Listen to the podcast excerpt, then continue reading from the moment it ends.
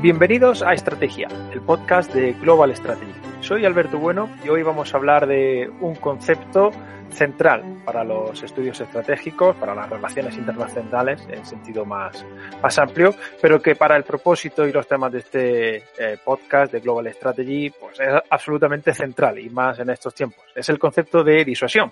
Y para hablar y explicar eh, esta idea tan potente, ahora lo veremos, pues contamos con Javier Jordán. Javier, ¿qué tal? Bienvenido. Muy buenas, Alberto. ¿Qué tal? Bueno, pues eh, gracias por este nuevo episodio en el que nos volvemos a, encontrar, como ya ha ocurrido en anteriores.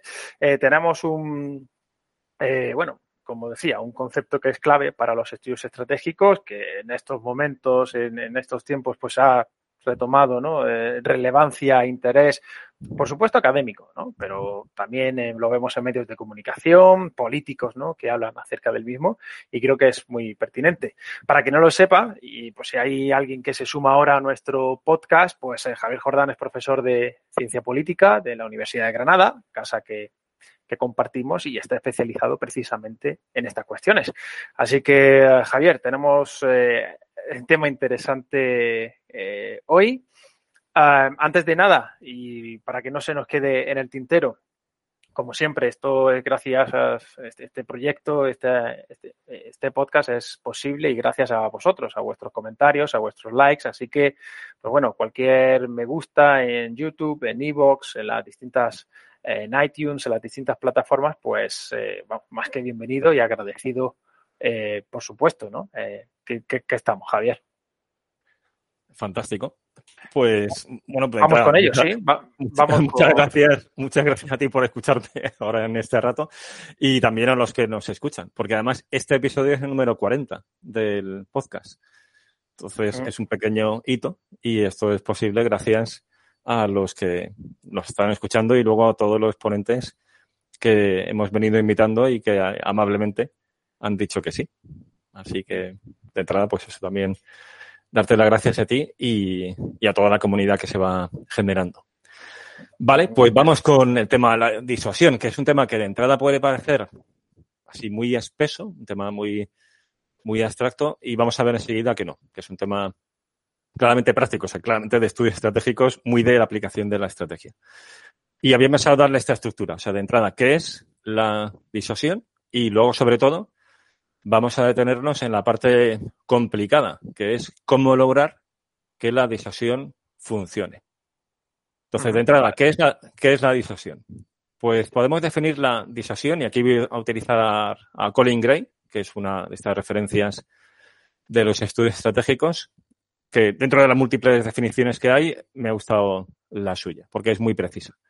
Y es la entiende como un proceso de influencia, y aquí ya tenemos dos palabras clave, o sea, la disuasión es parte de, es un proceso, o sea, no es una acción en sí, sino que es una concatenación de, de acciones y también muchas veces de, de, palabras que tratan de influir. Y esta palabra es crucial. O sea, la disuasión en buena medida es un ejercicio de influencia por el que se intenta que un determinado actor, aquel al que se pretende disuadir, no lleve a cabo una acción que de otro modo sí realizaría al estimar los costes que dicha acción podría entrañar, en caso de que lo hiciera y las consecuencias que eso podría tener. Por tanto, repito las ideas centrales de esta definición. Es, por un lado, es un proceso, es fundamental, eh, es influencia y es una influencia sobre el cálculo de costes-beneficios de aquel actor al que se trata de disuadir con el fin de que no lleve a cabo una determinada acción. Sería Yo creo una... que es una, una, definición muy, muy operativa, además así, eh, por, con sus distintos elementos, creo que nos da una buena imagen ¿no? de, de, conjunto. Totalmente. Porque, porque además incluye esta cuestión que ahora vamos a ver en cómo funciona la disuasión que es central, que es afectar al cálculo de costes-beneficios del que queremos disuadir. Bien, por dar un poco más de contenido a esta definición, otra forma de, no tanto de entender, sino otra forma de ver la disuasión es como un ejercicio de poder. O sea, la disuasión es una manifestación de que se tiene poder si se logra ejercer dicha disuasión. Una definición muy conocida por quienes estudian ciencia política es la definición de poder coercitivo de Robert Dahl. Es la definición de que el poder es la capacidad de A de hacer que B haga lo que A quiere, aunque B no quiera. Eso es lo que Robert Dahl entiende como poder coercitivo. Vale, pues la disuasión tiene algo que ver con ello, pero de otra forma, porque lo, que acabo de, explicar es lo que en literatura de estudios estratégicos se llama compellence en inglés, que tiene una traducción pues que es casi sinónimo de coerción en español. En cambio, la disuasión, que en inglés el término es deterrence, es algo similar, pero en este caso podríamos traducir, jugando con esa imagen de Robert Dahl, como la capacidad que tiene A de que B no haga lo que B querría hacer porque A no quiere. Entonces, sí, es un ejercicio de poder, pero es un ejercicio de poder no tanto para lograr una acción como para lograr la inacción del otro actor. Entonces, una segunda forma de entender la disuasión es eso, mm, como poder. ¿no? Y, y, luego, pues, una cuestión también dentro de esta, de esta aproximación así de, de qué es la disuasión, es que es el pilar de cualquier estrategia defensiva. O sea, toda política de defensa tiene un elemento fundamental que es la, es la. ¿no? Pero esa disuasión no se limita únicamente a evitar una agresión. Es decir, no es a ver, la disuasión es parte de la política de defensa mientras no hay una guerra. Cuando ya estalla la guerra, la disuasión desaparece por completo. No, no necesariamente. O sea, que estalle una guerra es un fracaso de la disuasión inicial, ¿no? Para evitar que se dé esa agresión. Pero incluso dándose esa, esa agresión, no termina ahí la disuasión ha fracasado, es la primera disuasión, pero dentro del conflicto, entonces esto es lo que voy, dentro del conflicto también hay, también se puede ejercer la disuasión, que es lo que se llama eso, la disuasión intraconflicto, la disuasión para evitar una escalada del propio conflicto. Es otra forma también de entender la, la disuasión. Y luego, una última idea en esta primera aproximación conceptual a la disuasión es la distinción que establece Patrick Morgan, y luego hablaremos de las referencias bibliográficas, esto concretamente es un libro publicado por Cambridge University Press, que es Deterrence Now, en 2006, que este autor distingue entre disuasión general y disuasión inmediata. Disuasión general es, es para evitar cualquier tipo de ataque armado, venga de donde venga, y la disuasión inmediata es para evitar la agresión por parte de un actor ya concreto con nombre y apellidos y a menudo en el contexto de una crisis.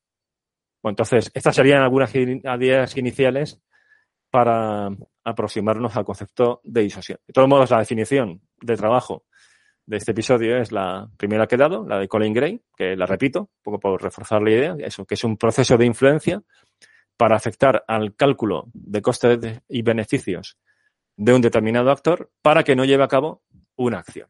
Y eso, pues lógicamente, eh, supone, si funciona bien, que se tiene poder sobre ese, se está ejerciendo poder sobre ese actor.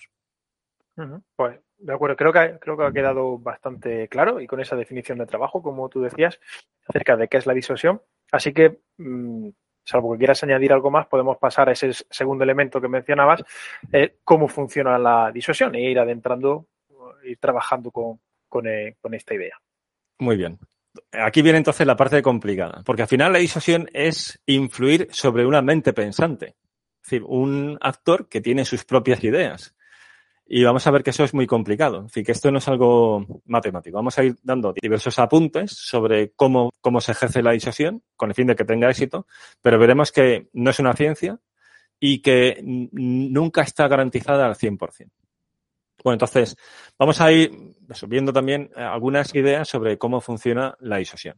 Bueno, una primera distinción sobre cómo ejercer la disuasión, cómo, cómo llevarla a la práctica, y esta va a sonar a muchos de nuestros oyentes, aquellos que estén más familiarizados con estudios estratégicos, es la distinción clásica de Glenn, Snyder en el 61, que distingue entre disuasión por negación y disuasión por represalia. Y aquí claramente tenemos esta idea que nos decía Colin Gray de afectar al cálculo de costes y beneficios. Porque la disuasión por negación trata de funcionar, trata de ejercerse, convirtiendo en inviable o en sumamente costoso la consecución de los objetivos de la agresión, es decir, minimizando las ganancias, y la disuasión por represalia es maximizando los costes. ¿Cómo? Igual no es posible defender de manera efectiva ese objetivo, que es el objeto de la, el propósito de la disuasión por negación. Entonces, ¿cómo se puede ejercer la disuasión en tal caso? Por represalia. Es decir, amenazando con llevar a cabo un castigo considerable como consecuencia de que el otro actor lleve a cabo esa acción, de modo que a través de la amenaza de ese castigo se afecte al cálculo de costes y beneficios, se maximicen los costes y el otro actor se lo piense dos veces antes de, llevar a cabo dicha agresión. Entonces, una primera forma de, ejercerla o de entender cómo funciona la disuasión es por negación, o sea, negando al otro. Eh, a ver, esto en, en el ámbito nuclear, mm, pues es, es fácil verlo. Disuasión por negación sería un escudo antimisiles que realmente funcione bien, de modo que si un actor tiene muy pocos misiles eh, balísticos, se lo piense muy bien antes de emplearlo, porque a lo mejor no es efectivo frente a un, a un escudo antimisiles que sería capaz de destruir los misiles mientras están en tránsito. Eso sería disuasión por negación. Eh, en este caso concreto, lo que estoy diciendo es bastante difícil y ahora mismo está en desarrollo el tema de los escudos antimisiles. Pero la, lógica de los escudos antimisiles es disuasión por negación. Y luego la, forma normal en la que ha funcionado la disuasión nuclear es la disuasión por represalia. Se ha entendido que los escudos antimisiles no eran una garantía, no, iban, no son capaces de defender bien. Entonces, la principal forma de que el otro actor no lleve a cabo la acción, no lleve a cabo un ataque nuclear, es amenazar con una respuesta nuclear como consecuencia del primer golpe. No sé si se entiende. O sea, esto, yo creo que para quien esté más, sí, eso, más familiarizado con estas cuestiones, o simplemente guste, le sonará, ¿no? Como has dicho, la Guerra Fría, el contexto nuclear, ¿no? El primer golpe, la respuesta, la represalia, y llegar a este ese punto, ¿no? De la mutua destrucción asegurada y todo. Responde a, esa lógica, ¿no? Ciertamente. Creo que sí, no, creo que no estamos perfectamente situados. Bien. Este mismo autor, Glenn Snyder, profundiza un poco más en cómo funciona la disuasión y él identifica cuatro variables.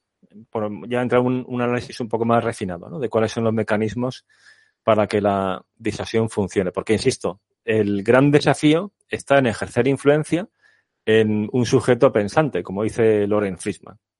que al final se trata de, influir, pero tú no puedes obligarle tal cual, o sea, físicamente, sino que se trata de influir la mente de, del adversario. ¿no? Porque no puedes hacerlo porque no tienes el poder suficiente porque eso supondría una guerra preventiva. ¿no? Y lo que quiere es, que no haya conflicto armado. Entonces, Glenn Snyder habla de esos, de cuatro variables para que la disuasión funcione correctamente. Primera variable, esta es la, más complicada, porque es la cuestión de, la, de esa mente pensante. La primera variable es el valor otorgado por el potencial agresor al objetivo que quiere conseguir. Esta es la más complicada y ahora después profundizaré un poco más en ella. La segunda variable es los costes esperables por la posible respuesta del disosior al curso de acción, de, ya de, esa disuasión por represalia o esa disuasión por negación, es decir, lo que pueda pasar si el actor agresor lleva a cabo esa acción, bueno, pues cuáles van a ser los costes de la respuesta del disosor. La tercera variable es la probabilidad otorgada por el disuadido a cada una de las distintas respuestas que puede dar el disosor, o sea, es el, en este caso ya no es el, tanto el cálculo de costes-beneficios del, del disuadido, sino el cálculo de probabilidades que el disuadido hace sobre la determinación del disuasor. No sé si esto está siendo un poco lioso, pero es eso, es el cálculo de probabilidad. Es decir, este si yo hago, llevo a cabo esta acción, ¿este va a responder o no? O sea, eh, ¿Va a ejercer esa decisión real por negación? ¿Me va a negar la consecución de este objetivo militarmente o no. Mm, ¿Va a ejercer represalias o no? Bueno, pues mm, es una incógnita, porque hasta que no se lleva a cabo la acción no sabemos qué va a ocurrir. Bueno, pues el cálculo de probabilidades del disuadido es otra variable importante. Y luego la cuarta variable es la probabilidad de conseguir el objetivo, objeto de esa agresión, a pesar de cada una de esas posibles respuestas. En este caso ya sería la efectividad de las respuestas del disuasor. Vale, esto es un poquitín abstracto, pero ahora vamos a, o sea, entro ya a, comentar el, el tema. De estos cuatro factores, el más importante es el primero, el valor otorgado a ese objetivo que el disuadido quiere, quiere conseguir. Porque si un actor está altamente motivado a este respecto, la disuasión es muy difícil que funcione. Al margen de los costes que se le puedan imponer, al margen de la determinación que se pueda demostrar, el disuasor puede modular las otras tres variables. Puede modular los costes a imponer, la determinación a mostrar y la capacidad de, llevar a cabo todas esas acciones. Lo que no puede controlar, entonces aquí es donde puede fracasar la disuasión, es el valor que, otorga el, el disuadido a lo que quiere conseguir, la motivación. Y claro, esto es, eh, esto es lo, esencial, ¿no? Esto explica, por ejemplo, pues que haya cierto tipo de acciones que sencillamente no se pueden disuadir. Por ejemplo, un atentado, un atentado suicida porque el que va a llevar a cabo la acción asume todos esos costes, pero tiene una motivación para hacerlo que, es muy elevada y que mm, todas las medidas que se tomen de, de, represalia, de negación del objetivo y demás van a ser relativamente efectivas, pero a lo mejor, vale, pueden desviarlo, a lo mejor este curso de acción no, porque me lo pueden negar, entonces buscar este otro, y si está altamente motivado, incluso las represalias tampoco van a ser suficientes. O sea, es el problema, por ejemplo, que se da con los atentados suicidas, que se puede blindar un determinado objetivo, pero al final va a haber alguna ventana de vulnerabilidad y el suicida lo puede aprovechar. Se pueden incluso plantear represalias. Esto, por ejemplo, ha ocurrido con la política israelí, que decir, vale, igual no podemos ejercer una disuasión por represalia sobre el propio Suicida, porque, porque es una acción suicida, porque pronto da igual que pongamos incluso pena de muerte o le caigan no sé cuántos años de cárcel, no hay modo alguno. Por tanto, las represalias sobre la familia. Vamos a echar abajo la casa del suicida, la casa de la, de la, familia y la familia que se busque la vida. Es una, una forma de ejercer disuasión por represalia. Pero si el, si el actor está altamente motivado, ni siquiera así se le puede disuadir. Bien, entonces, ese es el, podríamos decir, el drama a la hora de ejercer la disuasión, que nuestra capacidad de ejercer influencia al final está limitada por el valor que otorga ese, ese adversario al objetivo que quiere lograr. Lo otro lo podemos modular. Y ahora entramos a ello, ¿no? Cómo, cómo modular esas otras tres variables. Pero hay que tener este caveat de entrada claro, ¿no? Que es que la disuasión no está garantizada al 100%, porque si el otro actor está muy altamente motivado respecto a lo que quiere conseguir, la disuasión va a fracasar. Muy interesante. Sí, la explicación de las cuatro variables creo que ha quedado em, perfectamente delimitadas y sí, pues vamos con cómo podemos modular esas tres eh, variables ¿no? que, que dependen. Hay tres formas de afectar a esas variables y a su vez, esas, esos tres componentes son los que dan soporte, los que explican la validez de otro, otro concepto clave cuando hablamos de cómo funciona la disuasión. Y ahora ya poniéndonos en el lugar del disuasor, o sea, de quien ejerce la disuasión, que es el, el rol que desempeña la credibilidad. La credibilidad es esencial para que la disuasión funcione, porque es un ejercicio de influencia. O sea, ese poder que queremos ejercer tiene que ser creíble. Y la credibilidad depende de tres factores. Y claro, ahora en cuanto entre ellos, vamos a ver que, al final esos factores tienen que ver con esas otras tres variables de las que nos habla Glenn Snyder. ¿no? Entonces, primera, primer elemento para que la disuasión mm, tenga posibilidades de éxito y para que la credibilidad sea tal, es capacidad, o sea, capacidad de negar o capacidad de ejercer represalia. No obstante, no es suficiente la capacidad. Y, por ejemplo, un autor también de referencia, como es Bernard Brody, que es uno de los padres de los estudios estratégicos, poco después de la Segunda Guerra Mundial, él deja muy claro en sus escritos que la mera superioridad militar no garantiza la disuasión. Por lo que antes hemos visto, por el factor crucial que es la motivación o no, el grado de motivación del adversario, y porque además hay otros dos factores, que son, hemos visto, primero es capacidad, esa capacidad, que puede ser capacidad militar para ejercer esa disuasión o esa, o esa represalia, pueden ser otro tipo de herramientas que permitan ejercer la disuasión a través de esa capacidad, pues a lo mejor de carácter económico, mediante sanciones, diplomático, promoviendo la expulsión de determinados foros o el no ingreso a determinados foros. Todo eso es parte de la capacidad. Bien, un segundo elemento es la determinación.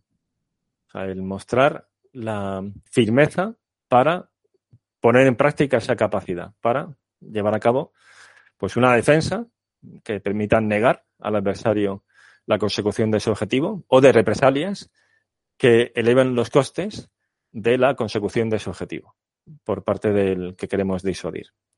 O sea, la determinación es también esencial. Y luego la comunicación, porque podemos tener capacidad, podemos tener la voluntad de emplear esas herramientas que forman parte de la capacidad, pero si no comunicamos nuestra voluntad de hacerlo, ese ejercicio de influencia se debilita.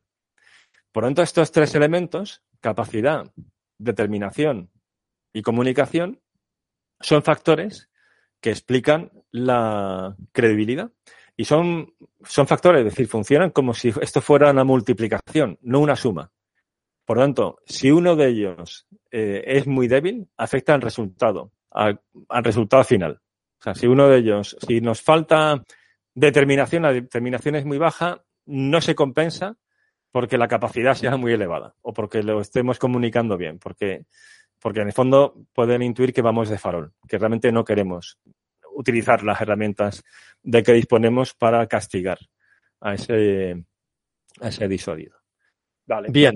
Tenemos esos tres ideas solo por recapitular brevemente, porque me parecen fundamentales tres conceptos, el de capacidad, el de la determinación, la voluntad y el de comunicación, que dan lugar digamos, a un, a un núcleo fundamental que es la, la, la credibilidad. La credibilidad, exactamente.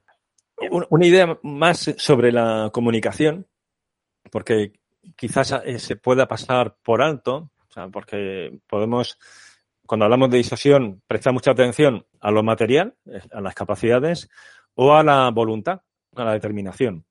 Pero la comunicación es esencial, o sea, transmitir ese, ese mensaje, por lo que estamos viendo, que esto es un ejercicio de influencia. Bien, la, la comunicación es esencial para que resulte creíble ese ejercicio de influencia.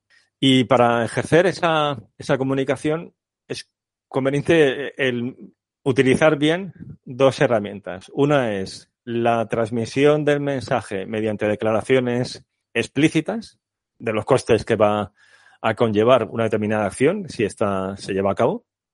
O sea, por tanto, estaría la parte más retórica o más de, narrativa. Y luego están las acciones. O sea, se trata de combinar las palabras con las acciones. Y al mismo tiempo que sean acciones que no sean provocativas, pero que demuestren determinación, que sean demostraciones de fuerza. Especialmente, y aquí de nuevo traigo a Colin Gray, pues Colin Gray dice que este empleo de acciones es muy conveniente cuando juega un papel la psicología, cartográfica. Cuando hay una distancia importante entre la metrópoli y un territorio pues donde se quiere ejercer influencia o a lo mejor un territorio de ultramar y por lo tanto la credibilidad de la disuasión se puede poner en, en cuestión. Dos ejemplos que él menciona es uno, la guerra de Corea, o sea, la invasión de Corea del Sur por parte de Corea del Norte, con ayuda del, bloque comunista, y donde se pensaba que bueno que eso estaba todavía fuera de la esfera de influencia de Estados Unidos, no se habían definido muy bien en el sentido en Asia cuál era la esfera de influencia norteamericana y si tenía estómago y sobre todo capacidad de proyectar fuerza a la península de Corea. Y luego un ejemplo más cercano, y además tenemos un episodio al respecto, el de Malvinas, donde está clara la disparidad de fuerzas entre Argentina y Reino Unido, a favor de Reino Unido, pero la distancia va a ejercer un papel de equilibrio, en este caso a favor de los argentinos, piensan ellos, que, que puede hacer que los, los, ingleses se lo piensen dos veces. ¿no? Y de hecho, veíamos en ese capítulo que al comienzo de la crisis, el propio Ministerio de Defensa británico y el Foreign Office tenían bastante dudas sobre la posibilidad de llevar a cabo de manera efectiva esa operación militar, porque era muy compleja por la enorme distancia que, que había, ¿no? Bien, Solo entonces... para recordar, Javier, perdona, es el, sí. el, Estrategia Podcast 27, Guerra de las Malvinas, con, contigo con, y con Samuel con Morales. Samuel Morales. Quien, eh, no lo haya escuchado, que lo tenga ahí en la recámara también. Exactamente, ese fue otro de los grandes episodios de, de Samuel, de los que hemos grabado con él. Bien, entonces, bueno, pues estamos un poco por eh, recordar ideas, ¿no? O sea, estamos con el tema de la credibilidad, que la credibilidad se consigue a, través de capacidad, determinación y comunicación. Me explayo ahora un poco sobre comunicación. Y luego, una última cosa a comentar sobre este tema es el debate que existe sobre lo que se llama el culto a la reputación. Este es un debate además muy actual en la literatura de estudios estratégicos.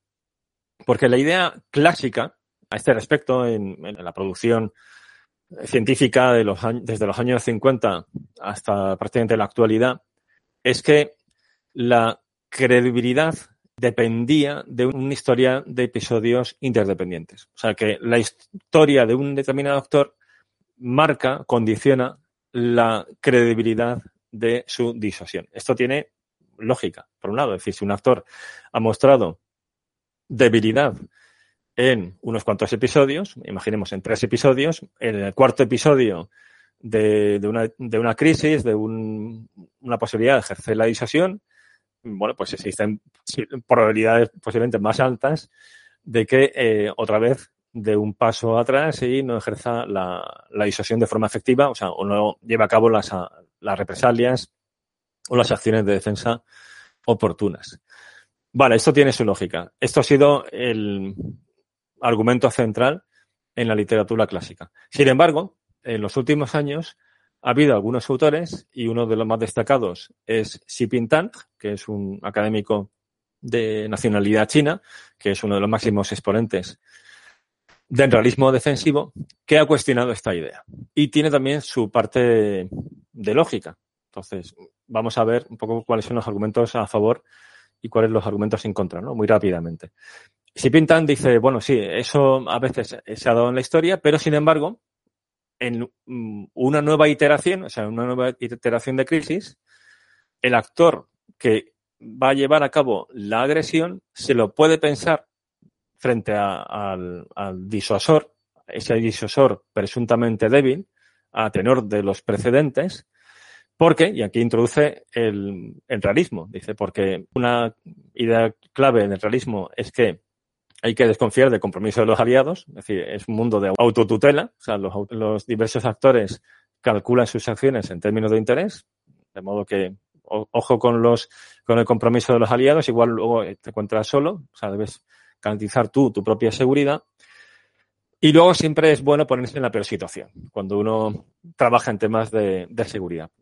Claro, esto también es un episodio de, de disuasión por parte del disuadido, es decir, ¿Y si este disuasor, que otras veces ha sido débil, en esta resulta que sí que se muestra fuerte, porque los intereses que, que están en juego para eso son mm, especialmente relevantes? ¿O ha habido un cambio en las élites? ¿O eh, el, aunque sean las mismas élites, han aprendido de la experiencia previa y esta vez sí que van a mostrarse firmes? Porque ejemplos de esto hay unos cuantos. Y uno de ellos lo hablamos antes a, fuera de micrófono, es el de, el de Múnich.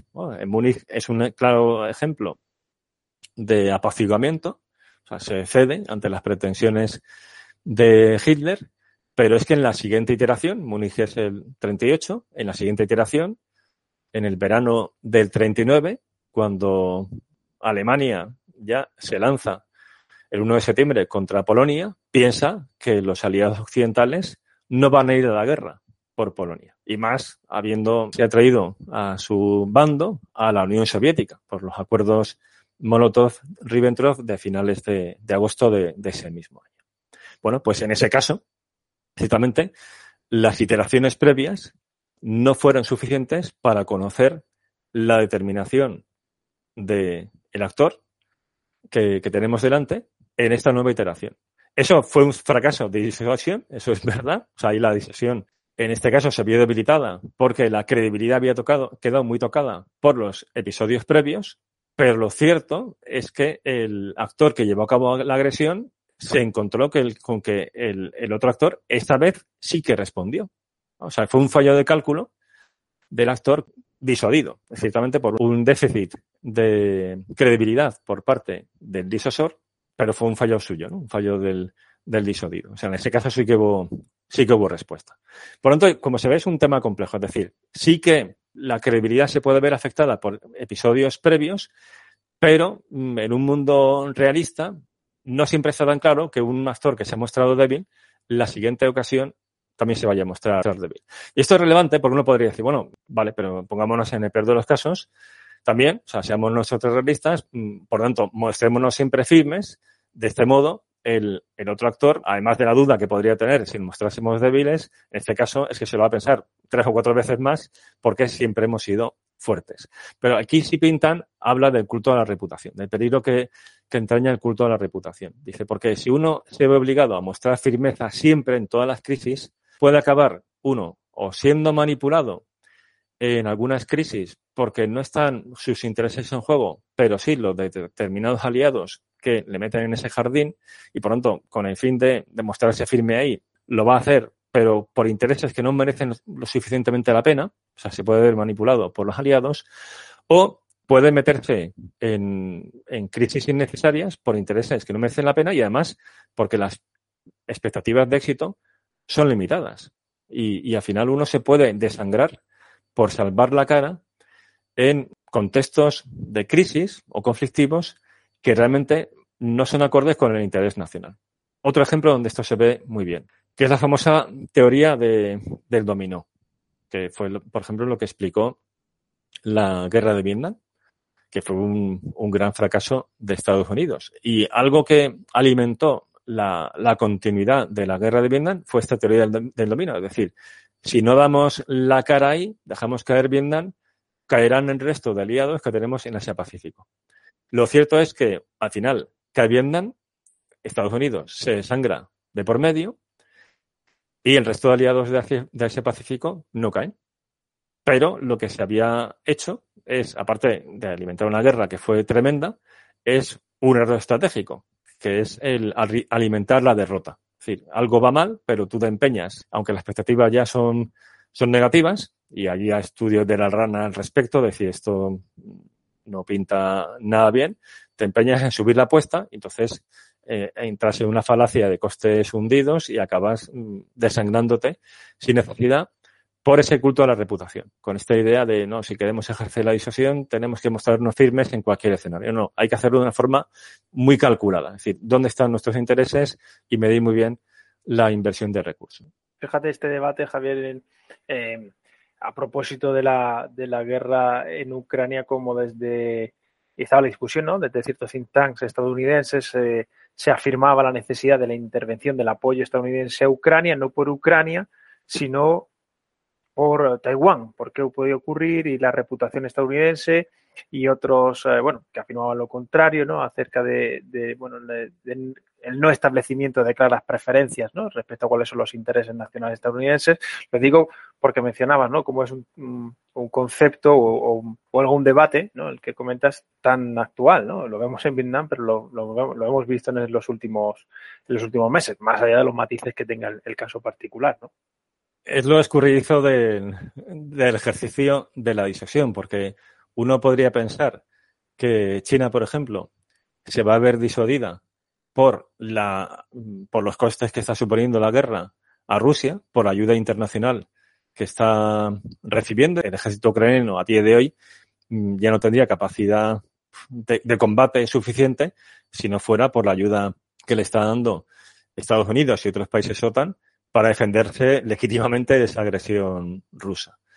Y uno podría pensar, bueno, esto ya de por sí tiene un gran valor disuasorio a favor de Taiwán en un hipotético conflicto con China. Bueno, podría ser, pero podría no ser. Y esto además se lo leía hace unos días en una entrevista al actual consejero de Seguridad Nacional de Estados Unidos. Y además, mira, es que viene muy bien lo que acabas de apuntar, porque él decía, yo trabajo en temas de seguridad nacional, me tengo que poner siempre en la peor situación, y, y si el cálculo chino es al revés, y si China está aprendiendo de todo lo que está ocurriendo para, en caso de llevar a cabo una acción contra Taiwán, prever todo lo que estamos haciendo y neutralizarlo. Eh, evitar que se le dé ese apoyo internacional a Taiwán, que le pueda sostener militarmente es muy difícil tener garantías, eh, como antes veíamos, ciertas de que la disuasión va, va a funcionar. Y si te parece, pues ya vamos entrando casi en la recta final con esto de la idea de cómo funciona la disuasión y entonces entramos a un nuevo aspecto que es qué papel juega la racionalidad. Vale, vamos con, vamos, vamos con ello, sí. Muy bien, pues la disuasión está muy relacionada con la racionalidad porque como estamos viendo, tiene mucho que ver con un cálculo de costes y beneficios. Sin embargo, conviene también no caer en, un reduccionismo, o sea, ver el proceso de disuasión como una interacción entre dos actores que se comportan según el modelo de actor racional. Para los que nos escuchen, pues que, que vengan de la ciencia política o de economía, este, pues este concepto le va a sonar mal, es decir, pues entender la conducta, eso, en términos de pura, puro, eh, puro cálculo de costes-beneficios, o sea, donde la variable explicativa fundamental es un cálculo racional. La realidad es mucho más compleja, ¿no? Pero, sin embargo, esta idea del papel que juega la racionalidad fue uno de los pilares de la disuasión nuclear durante la Guerra Fría. Eh, eh, la famosa destrucción mutua asegurada, o sea, el MAD en inglés, se sustentaba en tres ideas. Uno era esto, primer, primera idea, el modelo de acto racional, o sea, la otra parte racional, y va a conducirse racionalmente. Dos, el deseo de supervivencia, o sea, los dos queremos salir vivos de esta interacción.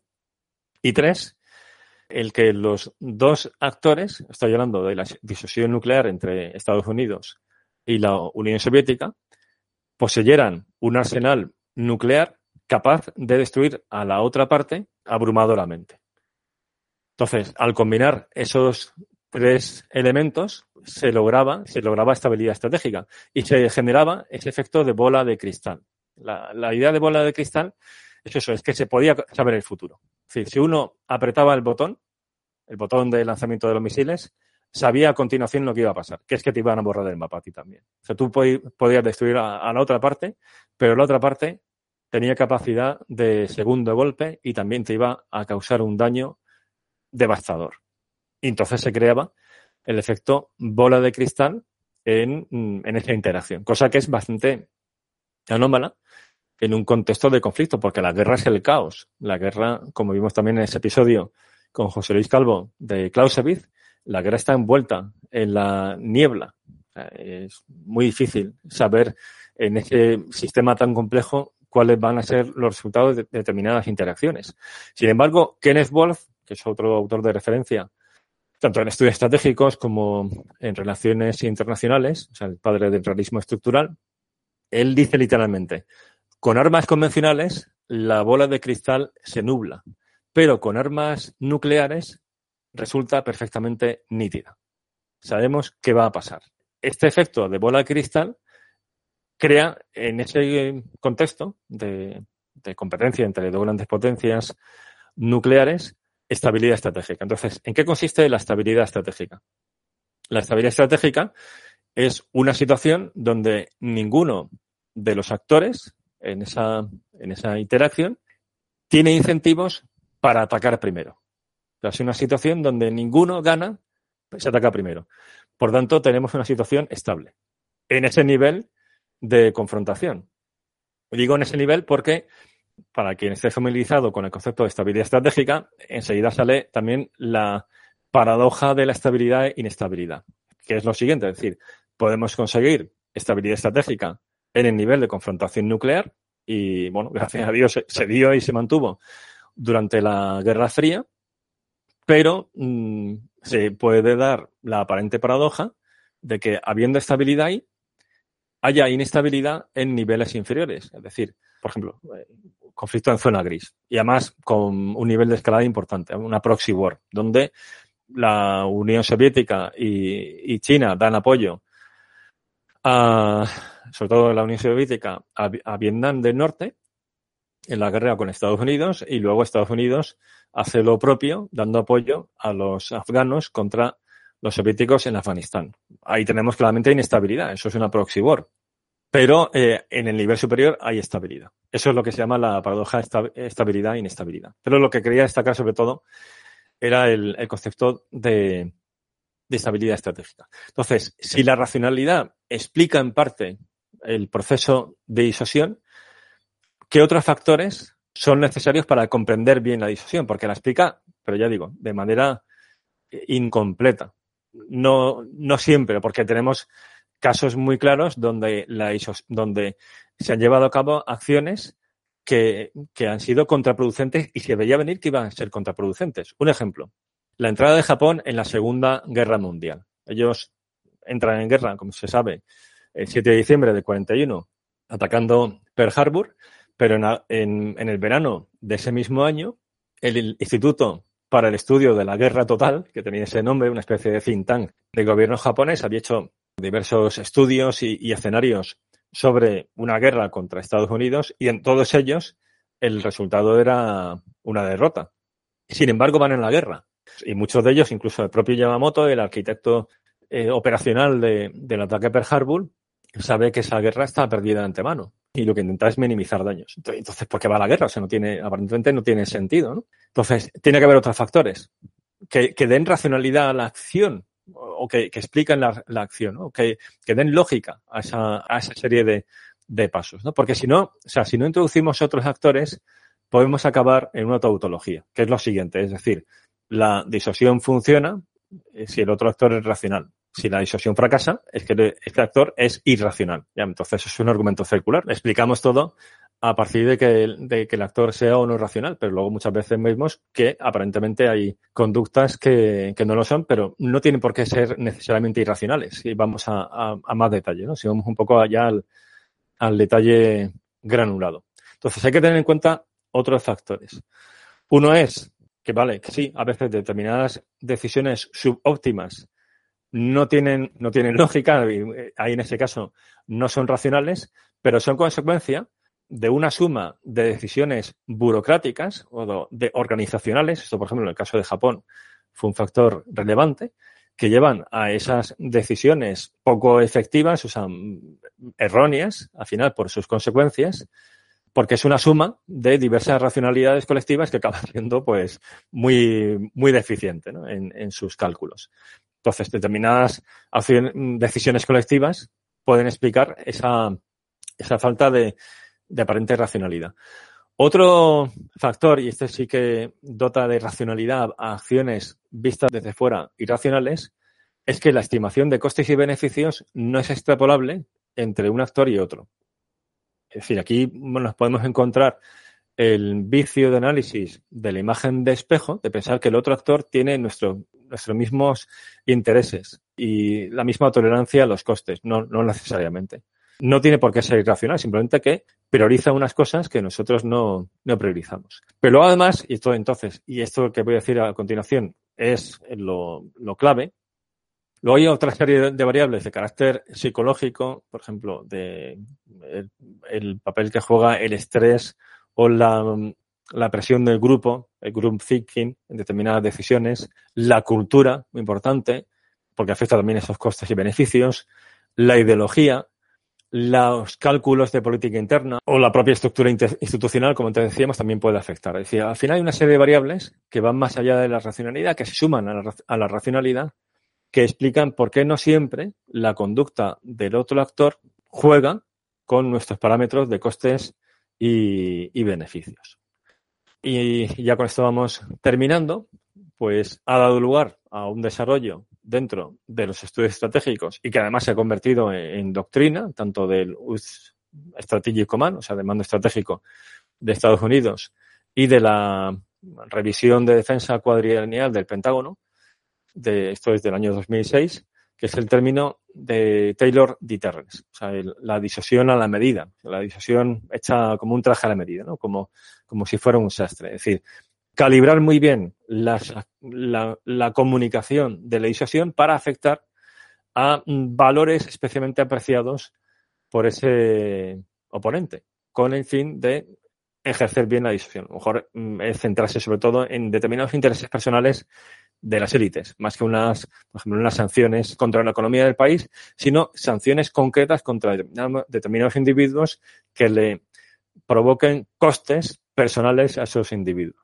Y ya una última idea, con esto cierro, y además una idea muy rápida, es que la disuasión siempre tiene que ir acompañada de garantías. Última idea que quiero destacar en cómo funciona la disuasión. O sea, la disuasión es un ejercicio de influencia, pero a su vez la disuasión debe procurar no ser amenazante, con el fin de no provocar acciones no queridas por parte del otro actor. Thomas Schelling lo ilustra de una forma muy clara, y yo creo que se va a entender muy bien a qué me refiero, en su libro de Armas e Influencia. Él dice que para que la disuasión funcione, debe quedar muy claro el mensaje de un paso más y disparo, pero también el mensaje de si no das ese paso, no voy a disparar. Tiene que haber garantías al respecto.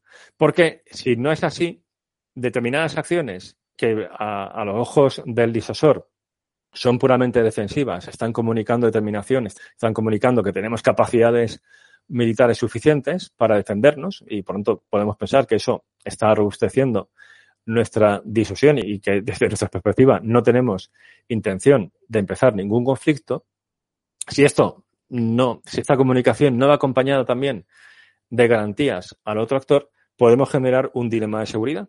Otro concepto fundamental de estudios estratégicos es la situación que se genera cuando un actor intentando mejorar su seguridad, sin querer, genera inseguridad en el otro actor, que a su vez responde con medidas defensivas a ojos del otro actor que nosotros interpretamos como amenazantes, nosotros a su vez respondemos, el otro también, y por lo tanto, al final, ninguno de los dos está más seguro, sino todo lo, todo lo contrario. Por lo tanto, la disuasión es bueno que vaya acompañada de, por ejemplo, medidas de confianza y seguridad militar, que son mecanismos que se pueden poner en práctica, pues de invitar a delegaciones militares del otro país, a maniobras, a a la presentación de determinados equipos militares con la idea de decir, mira, si quieres conocerlo, no hace falta que, que me espíes, sino que yo te lo enseño, eso no tiene ninguna intención amenazante, incluso la propia limitación de armamentos es otra forma de comunicar garantías, es decir, que no quiero una carrera de armamentos, no quiero tener más capacidad de la necesaria para defenderme. Bueno, pues son diversas herramientas que se pueden emplear para ofrecer esas garantías. Pues mm, la verdad que interesantísimo, denso el episodio, pero creo que muy claro y además muy enriquecedor para comprender algunas de las eh, claves más importantes, diría que de hoy en día. Por alusiones, eh, ya que lo ha salido por ahí, pues mencionabas a, mm, eh, algunos de los comentarios, ideas que José Luis Calvo hacía en el episodio sobre Clausewitz, ese es el Estrategia Podcast 09, enseñanzas de Clausewitz sobre estrategia y conflictos actuales. Y además déjame que, como mencionabas, a muchas de esas claves internas ¿no? que matizan o limitan la racionalidad del actor, pues también, eh, y que lo, señalabas, ¿no? hablar de cultura, pues hablar de cultura estratégica, al que dedicamos también un episodio en el Estrategia Podcast 3, eh, el, el 03, donde hablamos de una de esas posibles eh, variables ¿no? que ayudan a comprender eh, alguna de esas limitaciones a la racionalidad o, u otras dimensiones, variables, factores que acompañan a la decisión. Y, por dejarlo ahí apuntado. Si te parece bien, Javier, antes de eh, terminar, y aunque ahora si quieres añadir algo más, pues también perfecto, sí que me gustaría recomendar y como bibliografía del, del episodio, que pues, muchos de los que nos escucháis nos lo pedís, pues aquí recomiendo eh, un artículo eh, recién salido en julio de 2022 en el número 59 de la revista española de ciencia política titulado La disuasión en la zona gris, una exploración teórica. Lo interesante, además del artículo en sí, que publicado por Javier Jordán, además del artículo en sí mismo, sobre la aplicación de todo este concepto y sus derivaciones hacia, hacia la zona gris, el que hay una, un apartado muy potente de, bueno, de discusión de la literatura, de las eh, olas acerca de la disuasión, etcétera, que se acompaña lógicamente con muchas de estas referencias bibliográficas que tú has mencionado y muchas otras que no han salido en el capítulo de hoy, pero que son más interesantes, más que interesantes, ¿no? Entonces, quien tenga curiosidad o interés en, seguir profundizando en esto, pues lo, lo, podemos remitir a este, a este artículo, ¿no, Javier? Sí, muchas gracias. Lo que haremos será poner un enlace en la descripción del episodio a ese artículo que está en abierto, porque la revista española de ciencia política es open access, o sea, se puede entrar y, descargarlo enteramente gratis. Y en ese, en ese artículo que realmente es sobre, esto daría para otro episodio, es, eh, todo lo que he contado hoy, pero aplicado a la zona gris, va precedido de un estado del arte de la disosión, o sea, de, la teoría de la disosión, que en buena medida es lo que he contado en este episodio, que, en efecto es que esto, este, es historia. Entonces, esto, esto yo sé que es un poco una píldora así un poco dura, ¿no? De, eh, muy, muy condensada y muy densa.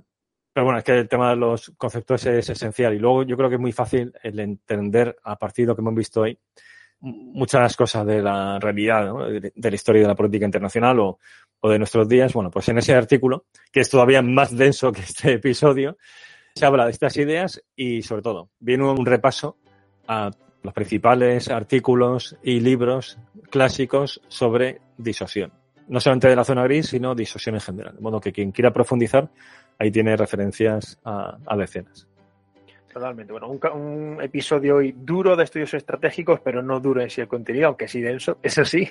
Pero yo creo que, yo creo que potente. Hoy trabajamos también con estas cosas que nos permiten hacer análisis mucho más interesantes. Eh, Javier, pues eh, muchísimas gracias por esta, por este episodio, por participar una vez más. Eh, este episodio que será el 40 quién nos lo iba a decir cuando lo pusimos en marcha. Así que gracias. Gracias a ti, Alberto. Y, nada, y seguimos ahí, haciendo haciendo más podcasts, más episodios. Por, otros 40 por lo menos, ¿no?